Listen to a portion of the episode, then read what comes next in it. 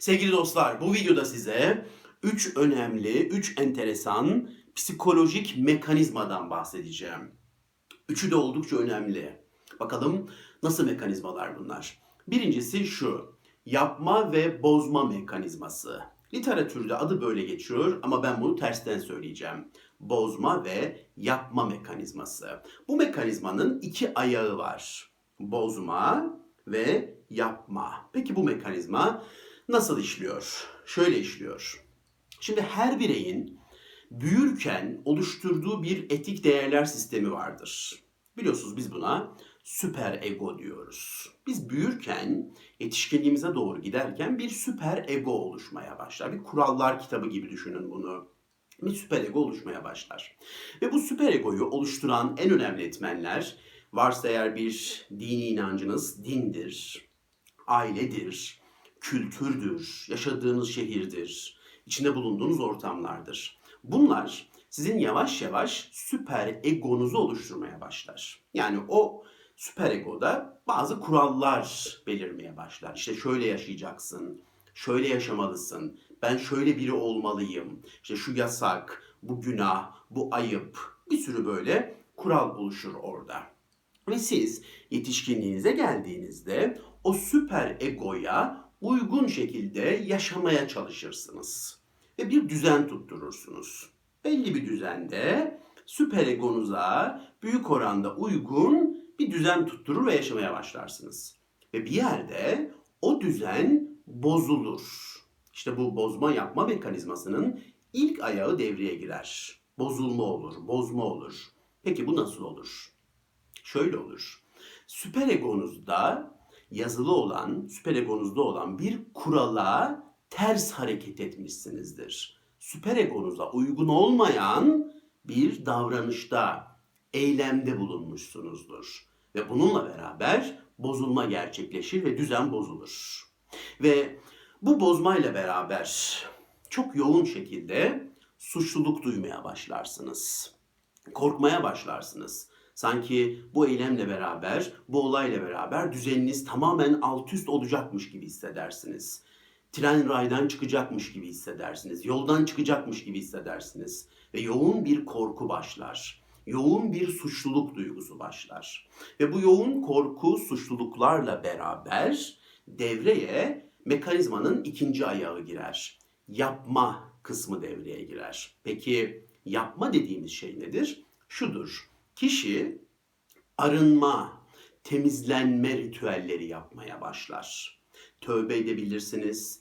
Dini inancınıza göre günah çıkartabilirsiniz.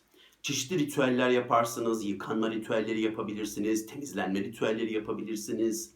Ve sonra şunu da yapabilirsiniz. Kendi kendinize sözler verirsiniz. İşte söz veriyorum bir daha bu şeyi yapmayacağım. İşte ben de Ömer güçlüysem bir daha bu şeyi asla yapmayacağım. İşte tüm değerlerim üstüne söz veriyorum, tüm değerlerim üstüne yemin ediyorum ki bir daha bu eylemde bulunmayacağım. Böyle sözler verebilirsiniz kendinize. Hatta bu sözleri yazılı hale getirebilirsiniz. İşte dersiniz ki şu tarih, şu saat işte söz veriyorum bir daha yapmayacağım. O kağıdı odasında görünür bir yere asar bazı kişiler. Bazı kişiler katlar, çantasına, cüzdanına koyar. Kendisine bir hatırlatma olsun, bir pusula olsun diye. Ve bu arınmalarla beraber, bu yapma mekanizmalarıyla beraber o bozulma tamir edilmiş olur. O bozulma giderilmiş olur. O eylem hiç yapılmamış gibi olur. Ve kişi kendini yine iyi hissetmeye başlar ve düzen tekrar kurulur. Ve hayat o süper egosuna uygun şekilde o düzende yine ilerlemeye devam eder. Ta ki bir yerde o düzenin tekrar bozulacağı zamana kadar. İleride bir zaman o düzen tekrar bozulabilir. Ve kişi tekrar yapma mekanizmasını devreye sokar. Düzen devam eder, bozma, yapma. Düzen devam eder, bozma, yapma. Sevgili dostlar, bu mekanizmaya hemen bir örnek verelim isterseniz.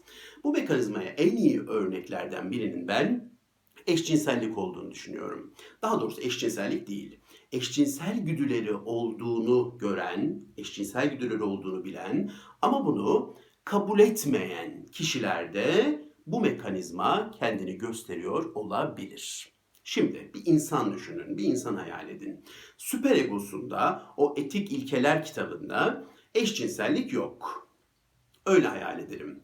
Orada süper egoda eşcinsellik yoksa bu kişi eşcinsel güdülerini, o cinsel güdülerini kabul eder mi sizce? Tabii ki kabul etmez. Peki kabul etmiyor olması, o güdülerin yok olması anlamına mı geliyor? Tabii ki hayır. Ve işte bu noktada ne devreye girer? Kişi o güdüleri yoğun şekilde bastırmaya başlar.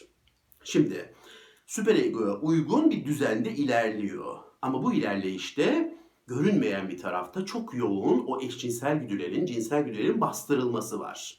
Bastırıyor, bastırıyor, bastırıyor.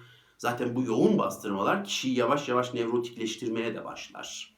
Bastırır, bastırır ve bir yerde o düzen bozuluyor. Peki nasıl bozuluyor? Tahmin etmek çok zor değil.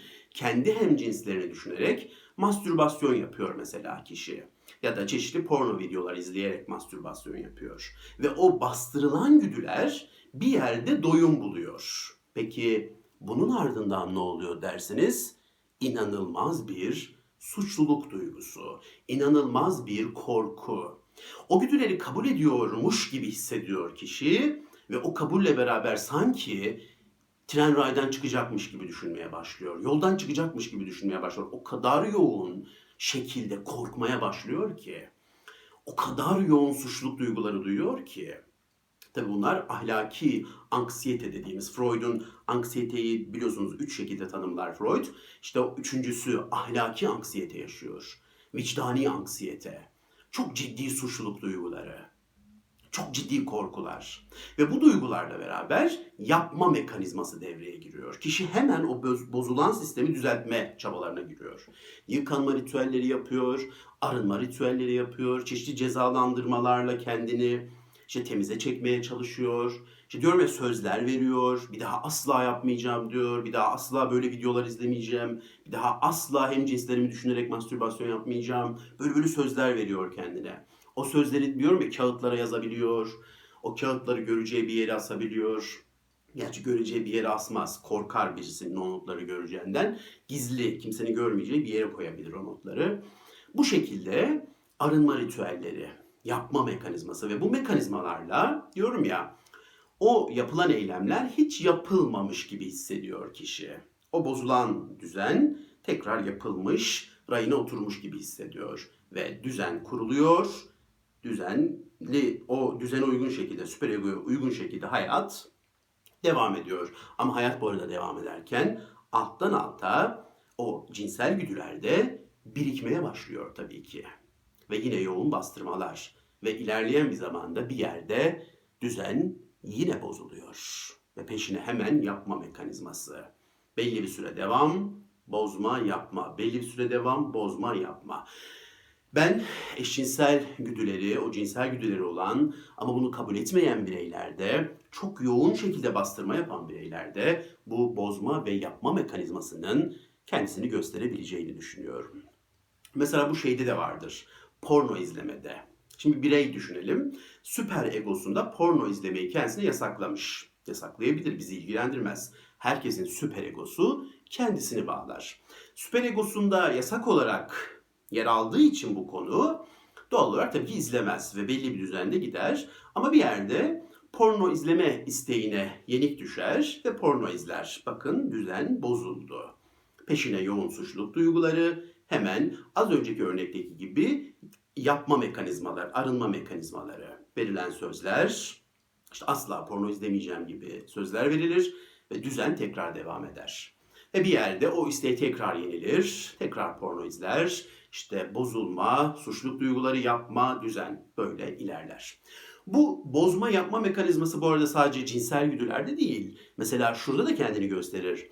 Öfkede. Bazı kişiler var mesela şöyle bir karar alıyorlar. Ben artık hiç kimseye öfkelenmeyeceğim. Süper egosuna böyle bir kural koyuyor. Artık öfke yok. Hiç kimseye öfkelenmeyeceğim. Allah Allah. Böyle bir kural alabiliyor musunuz? Öfkenizi yok edebiliyor musunuz? Bu mümkün mü? Öfke bir duygu. Siz o duyguyu nasıl yok ediyorsunuz?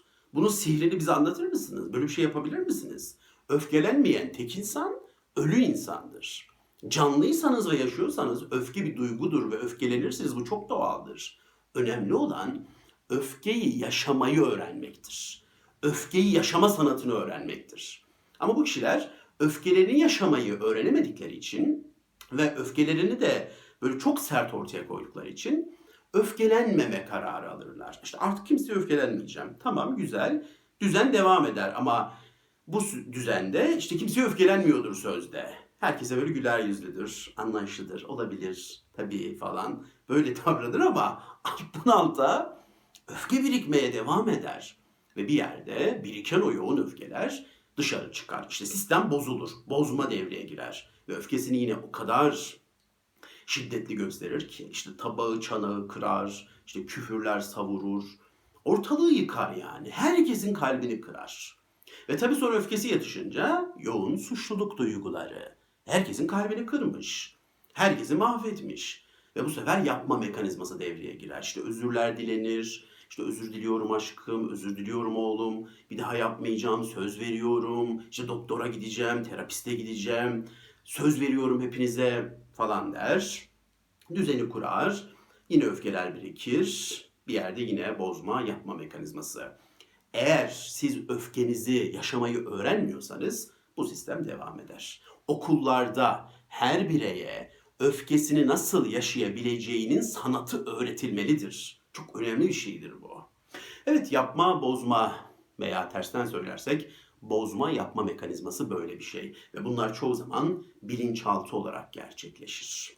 Bu arada az önce eşcinsellikle ilgili örnekler verdim ya. Eğer bu konu dikkatinizi çektiyse bir ara bu konuyu daha detaylı konuşabiliriz. Yani eşcinsel güdülerini, o cinsel güdülerini kabul etmeyen ve onları yoğun şekilde bastıran kişilerin gizli ve gizemli dünyalarını bir ara konuşabiliriz. Yani onlar o güdüleriyle ne yapıyorlar? Eşcinselliklerini gizleyen bireyler nasıl yaşıyorlar? Bunu bir başka videoda belki detaylı şekilde konuşabiliriz. Geçelim ikinci mekanizmaya. Bahsedeceğim ikinci mekanizma şu. Rasyonelleştirme ya da şöyle diyelim mantığa bürüme. Bu mekanizma nasıl işliyor? Şöyle işliyor. Şimdi birini hayal edelim. Bu kişi böyle kendine toz kondurmayan bir kişi olsun. Hep böyle mantıklı yaşadığını düşünen bir kişi. Hiç hata yapmayan, hiç yanlış yapmayan, hep böyle rasyonalist, realist, gerçekçi, böyle bir birey. Kendine de hiç toz kondurmuyor. Hatalarıyla, eksikleriyle, yanlışlarıyla hiç yüzleşmiyor. İşte böyle bir bireyseniz, sizin üzerinizden, siz böyleymişsiniz gibi hayal edelim, sizin üstünüzden gidelim. Siz böyle biriyseniz, kendinize toz kondurmuyorsanız, e, hatalarınızla yüzleşmiyorsanız işte burada devreye rasyonalize etme, mantığa bürüme mekanizması devreye girebilir. Peki bu devreye girdiğinde ne olur? Yani bu sistem nasıl işler? Hemen bir örnek verelim. Şimdi biriyle çıkıyorsunuz. Bir flört dönemi içindesiniz. 3-4 ay her şey güzel gidiyor.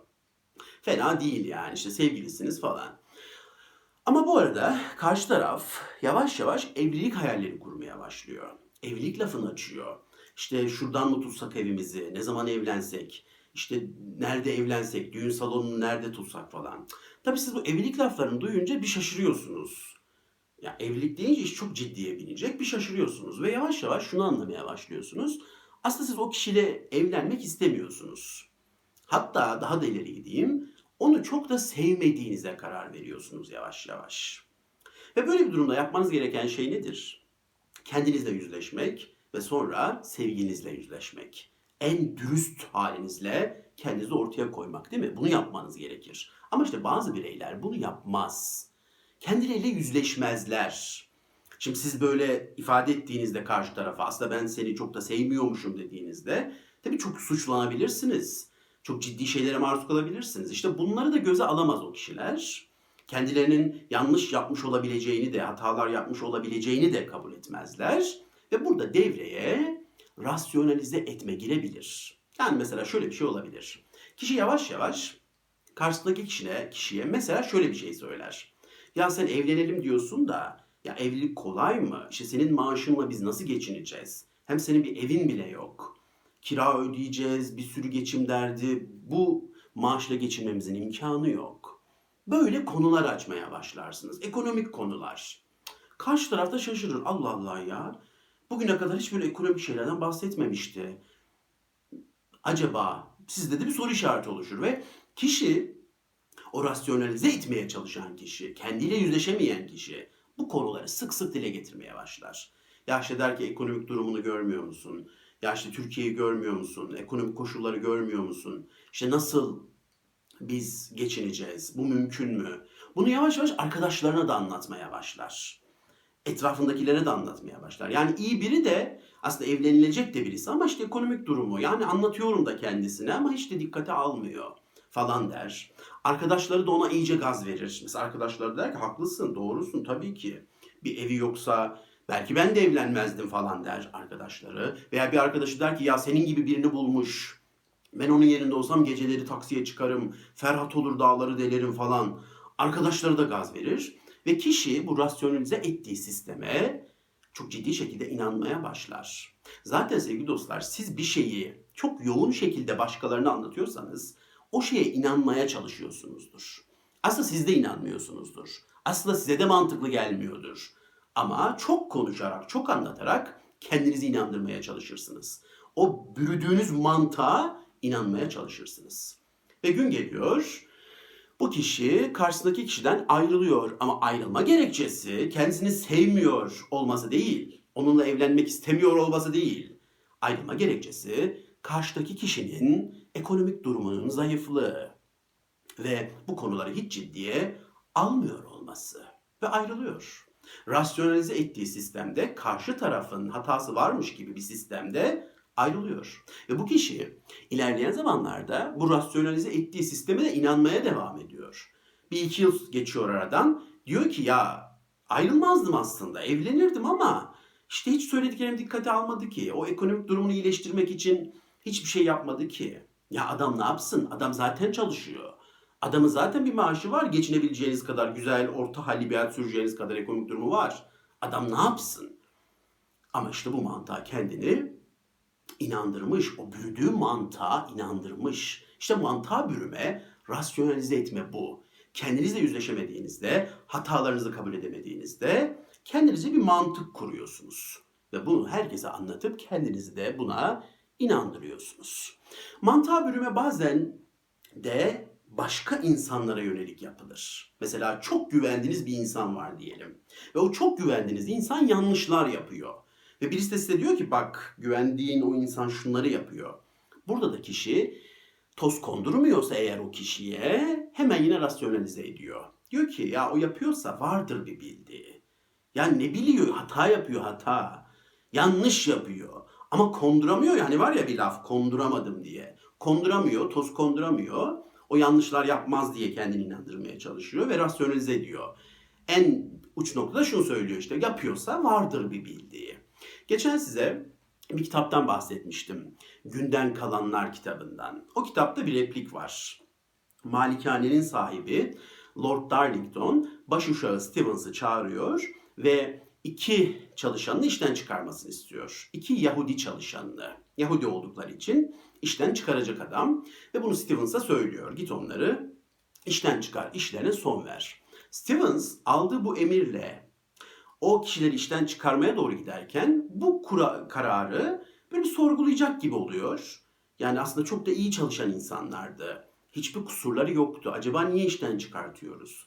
Yani sadece Yahudi oldukları için mi işlerine son veriyoruz? Böyle küçük bir böyle bir sorgulayacak gibi oluyor. Ama hemen olayı rasyonalize ediyor. Benim efendim, sahibim, malikanenin sahibi, işverenim Lord Darlington bir karar almışsa doğru bir karardır. O doğrusunu yapar. Vardır bir bildiği diyor ve hemen olayı rasyonalize ediyor ve kararı uygulamaya geçiyor. O iki kişinin işine son veriyor. Rasyonalize etme böyle bir şey. Gerek kendimizde gerek başkalarında başkalarına yönelik bu sistemi yine böyle arada sırada devreye sokuyor olabiliriz. Bahsedeceğim üçüncü mekanizma da şu. Dışsallaştırma. Peki bu ne demek? Şu demek. Kişi hayatındaki eksiklikleri, hayatındaki başarısızlıkları, hayatındaki o problemleri, negatiflikleri daima ama daima dışarıya atfeder. Hep sorun dışarıdadır. İşte klasik laflar vardır ya işte benim kaderim böyle. Benim alın yazım bu. Bu laflar. İşte veya kişi şey der hep yani işte hayat kötüdür. Yani burada bu sistemde dışsallaştırmada hayat hep kötüdür. Dünya berbat bir yerdir. Zaten insanlar da çok kötüdür.